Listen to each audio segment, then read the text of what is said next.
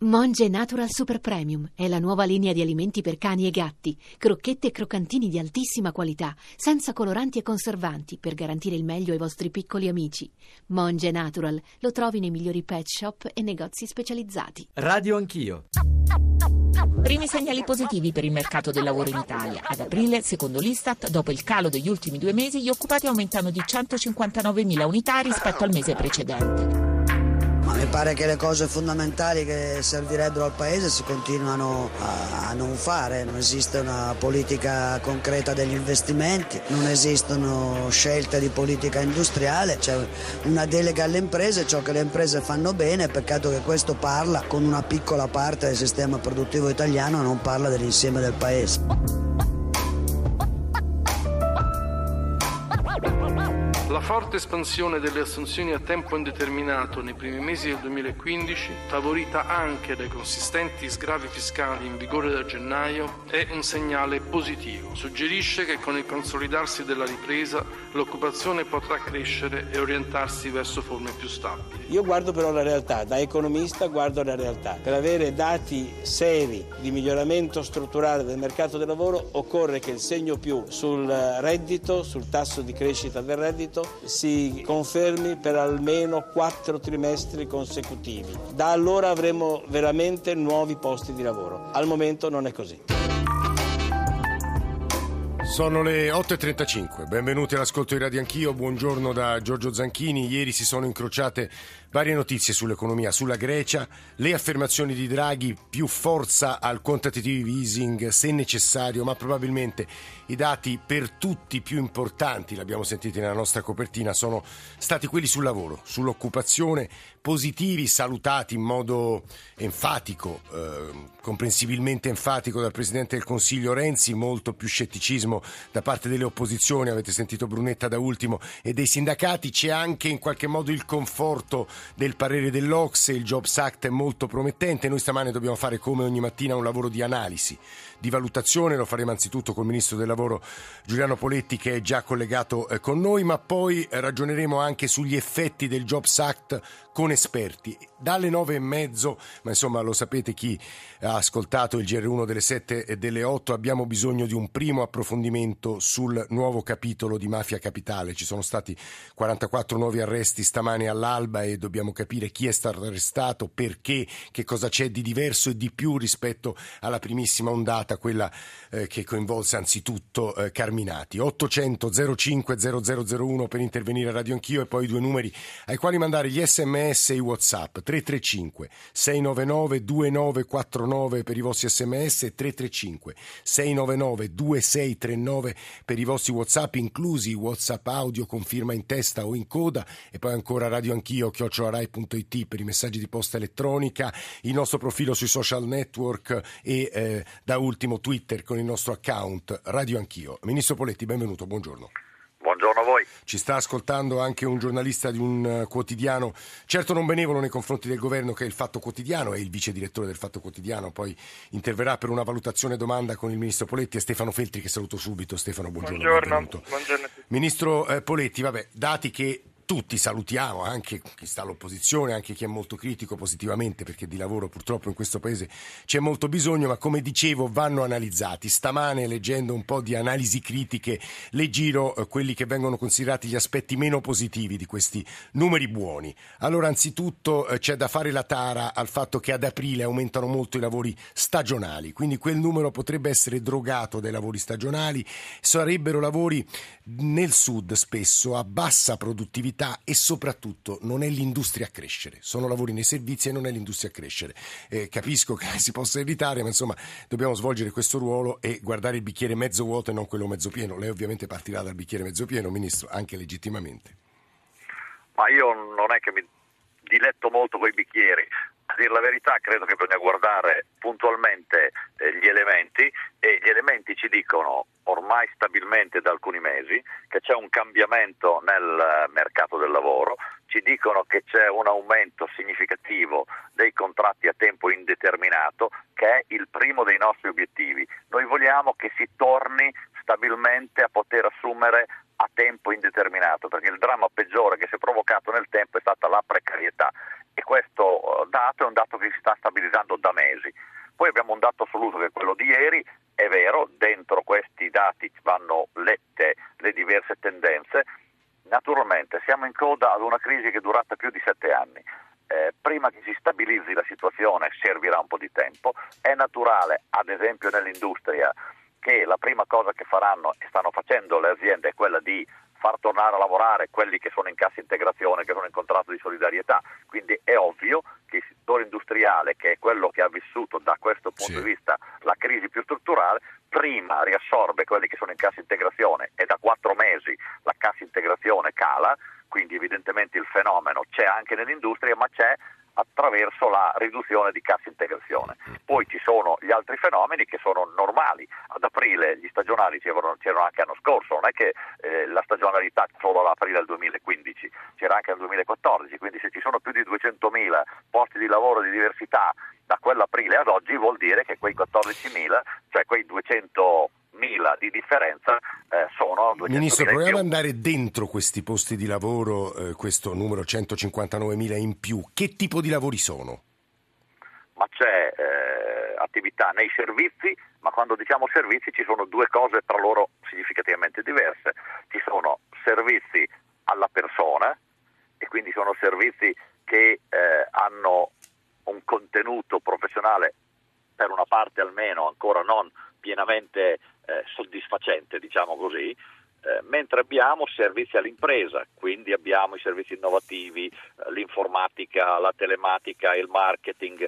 Eh, ci sono analisi anche oggi sui giornali che ci spiegano come c'è un cambiamento nelle tipologie di lavoro, perché ci sono dei lavori che si sono ridotti, alcuni addirittura sono scomparsi e sono nuovi che appaiono. Quindi questo, c'è da gestire anche questo. Questo passaggio. è un punto interessante, poi prima che il Ministro se ne vada eh, gli faremo una domanda sulle pensioni, in realtà l'analisi del merito dei lavori, quali lavori è fatta dai giornali stamane, ma noi avremo poi a partire dalle 9 fino alle 9 e mezzo anche dei consulenti del lavoro, degli imprenditori, quindi entreremo nel merito. Stefano Feltri, la parola a te.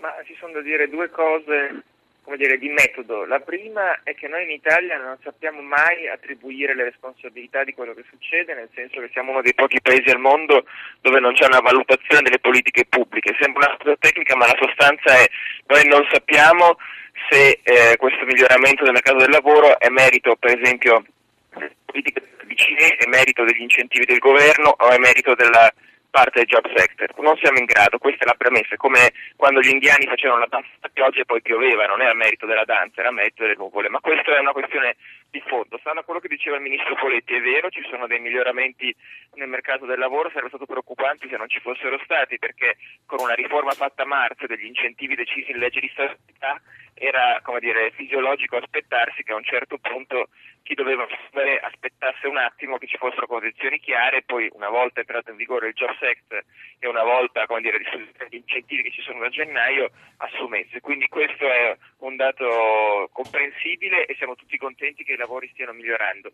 C'è un, l'unico, se vogliamo proprio, perché noi, al fatto noi siamo fatti così, se vogliamo vedere un dato critico, nell'indagine sul primo trimestre del 2015 si nota che la ripresa è soprattutto tra i lavoratori anziani, quelli over diciamo, 55, over 55 sì. che è una cosa un po' sorprendente ma si spiega in una maniera un po' importante, cioè le imprese italiane non hanno altro modo per valutare i lavoratori se non l'esperienza e quindi appena c'è un po' di, di aria che cambia riprendono dentro lavoratori con esperienza. Questo ovviamente è una cosa molto penalizzante per i giovani ma è anche preoccupante per il paese perché ovviamente non sono gli over 50 tra l'altro credo, credo Feltri eh, ma l'ha spiegato Americo Mancini nel pezzo d'apertura del nostro GR delle 8 che siano dovuti quei posti di lavoro in più. Adesso sentiremo il ministro Poletti al blocco provocato dalla riforma Fornero Beh certo ci sono stati, diciamo, ci sono una serie di persone tra i 55 e i 65 che magari avrebbero rinunciato volentieri a rientrare nel mercato del lavoro, ma essendo che l'età pensionabile si è spostata in avanti, eh, sono costretti in qualche modo a rimanere in gioco. Vorrei solo dire una cosa, ne approfitto visto che c'è il ministro Poletti. Eh, noi questo dibattito lo stiamo facendo sui dati dell'Istat, come è giusto che sia, perché sono gli unici dati ufficiali che ci danno informazioni. Se il Ministero del Lavoro limitasse un po' quello che si chiama il rumore statistico, cioè evitasse di sparare numeri a caso nelle settimane che precedono i comunicati dell'Istat, forse eviteremo di avere titoli sugli occupati e disoccupati tutti i giorni sui giornali e magari ci limiteremo a discuterne quando, come poi si vede, i numeri ufficiali sono anche positivi. E questo lo, e aggiungo che per gli ascoltatori che non abbiano seguito un dibattito un po' interno agli addetti ai lavori c'è stato un balletto sui numeri che ha provocato, soprattutto il Sole 24 Ore, nella firma di Luca Ricolfi, une polemiche non, non irrilevanti. Ministro Poletti. Noi non spariamo nessun numero caso quando diamo un numero è un numero che è la risultante degli atti che fanno le imprese italiane che comunicano al Ministero quanta gente hanno avviato al lavoro e quanta gente hanno sospeso. I numeri che diamo sono esattamente quelli che Ricolfi ha chiesto e dall'altra parte stiamo organizzando in questo momento un lavoro comune con Istat, INAIL, IMSS e Ministero del Lavoro per dare inf- informazioni coordinate eh, sul lavoro. Quindi noi ci siamo trovati quella situazione di cui si parlava, la stiamo cambiando nella direzione richiesta. Quindi da questo punto di vista noi non alimentiamo nessuna polemica, io utilizzo ordinatamente i dati Istat perché credo sia giusto farlo, altri sono dati di informazione che possono essere utili perché riguardano specifici fenomeni e vanno analizzati come tali. La seconda cosa potrà meravigliare, ma sono larghissimamente d'accordo con Feltri perché è vero, noi abbiamo un problema di valutazione delle politiche, per quello che ci riguarda basta guardare tutte le norme che noi abbiamo fatto, in ogni norma abbiamo previsto un comitato di monitoraggio che per la parte che può essere fatta a livello nostro, quindi a livello nazionale, con i soggetti che possono partecipare alla discussione, noi valutiamo con attenzione gli effetti delle leggi che facciamo perché se dimostrano di non funzionare siamo pronti a cambiarle perché ci pare il modo giusto per affrontare le cose. Se una cosa la fai puoi verificare se funziona o no e la puoi correggere, se non la fai hai sbagliato di sicuro. Poi c'è un dato, gli over 50 sì. e la qualità dell'occupazione. Certamente su questo dato pesa l'elemento che veniva citato, e cioè del fatto che vengono portati dentro persone con esperienza. Questo è uno dei grandi problemi di questo Paese. Noi abbiamo bisogno di ri determinare anche le logiche di relazione tra scuola e lavoro, tant'è che nelle nostre norme abbiamo introdotto l'alternanza scuola-lavoro. I nostri giovani di qui in avanti, negli ultimi due anni, tre anni attività scolastica, potranno fare esperienze in imprese coordinate con le scuole, seguite da tutor, per evitare questo tipo di situazione. Quindi le nostre politiche stanno correndo lungo questa filiera di ragionamento che naturalmente ci vuole un po' di tempo perché producono dei risultati, ma siamo sicuri che arriveranno. Ministro Poletti, le faccio due ultime domande. La prima è un ascoltatore che fa un'osservazione. Con il Jobs Act i posti di lavoro non sono a tempo indeterminato ma a tempo indeterminabile. Quale è la qualità dei nuovi posti di lavoro per posti a bassa specializzazione? Fra tre anni, finiti gli incentivi, si chiudono i contratti fatti ora e se serve si ricomincia da zero. E ne approfitto della sua presenza per fare una domanda che in realtà percorre tante delle cose che ci stanno scrivendo gli ascoltatori che riguarda le pensioni. Lei in queste ore ha usato l'espressione staffetta generazionale, ha rafforzato parole di Padoan e anche di Boeri avanti sull'uscita anticipata. Io le chiederei anzitutto quando, credo dopo l'estate, da quello che capisco leggendo le sue dichiarazioni, e poi per la staffetta generazionale non ci sono i soldi, Letta non li aveva perché lei non li dovrebbe avere. Quindi si ricordi tre cose, l'ascoltatore che le fa la domanda, finiti gli incentivi, eh, tutti a casa e il secondo punto sulle pensioni. Ministro non saranno tutti a casa alla fine dei tre anni per la banale ragione che noi abbiamo costruito un meccanismo in forza dei quali i lavori precari è molto più difficile, alcuni sono vietati e altri sarà molto più difficile farli e poi con l'intervento che abbiamo fatto e come continueremo a lavorare il costo del contratto a tempo indeterminato sarà un costo più basso dei lavori precari. Fino a ieri l'Italia aveva fatto la sciocchezza di fare l'opposto contratti precari che costavano meno e pagavano meno i lavoratori. È chiaro che le, le aziende sceglievano quelli. Adesso cambia il mondo, i contratti a tempo indeterminato saranno quelli che costano di meno e quindi le imprese non c'è ragione al mondo che non decidano di usare questo tipo di contratto. Per quello che riguarda invece il tema delle pensioni è evidente che bisogna produrre un elemento di flessibilità in uscita perché la legge Fornero su quella parte è sicuramente stata troppo rigida, ha tirato su un muro che ha chiuso fuori i giovani e chiuso dentro quelli che c'erano, bisogna trovare delle forme equilibrate perché naturalmente abbiamo dei temi anche di finanza. Sì. Noi affronteremo questo tema in termini definitivi all'interno della legge di stabilità, quindi a ottobre, novembre quando discuteremo la legge di stabilità e lavoreremo anche alla staffetta generazionale considerando che ci sono le aziende che ce lo chiedono. Molte aziende ci chiedono di poter procedere ad un pensionamento parziale, ad una riduzione d'orario, ad un in accordo con i lavoratori che stanno per andare in pensione e pronti a sostituirli con dei giovani che entrino, magari utilizzando contratti di apprendistato, forme che sono quelle giuste per l'entrata nel posto del lavoro. Io credo che se le politiche si fanno con questa ottica e con molto rigore in questo senso,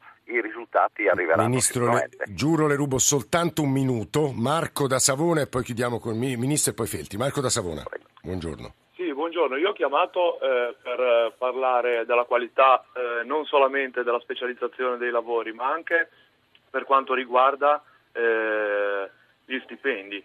Cioè noi eh, possiamo anche creare un milione di posti di lavoro, se però le persone guadagnano 500 euro al mese, con questi 500 euro sicuramente farebbero fatica in ogni caso a, ad andare avanti e arrivare alla fine del mese. Noi assistiamo in questi ultimi anni a contratti soprattutto nelle cooperative di servizi, dove praticamente queste persone qua eh, si vedono all'interno della busta paga la tredicesima e la quattordicesima tante volte senza neanche copertura della malattia. Quindi io credo che bisognerebbe anche eh, guardare quando si parla di numero di posti di lavoro. Pensare a cosa c'è qualità... dentro le buste paga e la qualità del lavoro. Marco, certo, è, una domanda, è una domanda sacrosanta. Ministro Poletti. Sì, allora quando le buste paga sono fatte così denunciateli, perché chi fa quelle cose va denunciato dritto senza nessuna discussione, perché le cose si fanno secondo la legge e chi infrange la legge va denunciato prima risposta. Seconda risposta, è del tutto evidente che dobbiamo costruire un sistema che non è quello che avevamo, che era quello della precarietà e della furbizia, e bisogna costruirne uno che è quello della legalità e della stabilità. Noi l'abbiamo fatto e lo stiamo facendo avendo investito su questa vicenda 10 miliardi di euro, non ci abbiamo messo un euro, noi abbiamo tolto dalla base imponibile dell'IRAP, cioè del calcolo della tassa peggiore che ci sia perché è la tassa sul lavoro, abbiamo tolto e quindi abbiamo ridotto questa tassa per la parte del lavoro a tempo indeterminato, quindi del contratto stabile. Quindi noi abbiamo fatto una scelta radicale da questo punto di vista e nel tempo siamo sicuri che in Italia si tornerà ad assumere bene, ad assumere con dei contratti stabili che danno stipendi migliori e aiuteremo anche le aziende per questa via a non competere al ribasso, quindi riducendo un euro il costo, pagando meno stipendi e avanti di lì, anche perché se paghiamo meno stipendi abbiamo meno reddito distribuito, abbiamo meno acquisti, abbiamo meno produzione, quindi abbiamo meno consumi interni. È banale, ma bisogna andare su questa strada e noi lo stiamo facendo con molta forza. Giuliano Poletti, Ministro del Lavoro, grazie per essere stato con noi. Mancano tre minuti, grazie vorrei tentare di fare un paio di cose. Una riflessione finale con Stefano Felti di un minuto e poi ci ha scritto uh, una mail Rosario Rasizza, Presidente dell'Associazione Nazionale le agen- delle Agenzie per il Lavoro, al quale vorrei far chiudere ent- di nuovo entrando nel merito delle conseguenze del Jobs Act. Stefano, Vice Direttore del Fatto.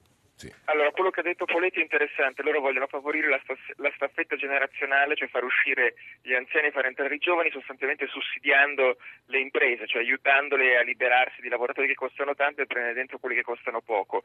Questa è un'idea che funziona solo sulla carta, nella pratica mh, le, le ricerche degli economisti non dimostrano mai che c'è un effetto sostituzione così preciso, cioè se un'azienda manda in pensione un lavoratore over 50 non è assolutamente detto che poi con quei soldi paghi eh, uno o due lavoratori giovani, a volte semplicemente aziende poco competitive devono liberarsi di persone troppo costose.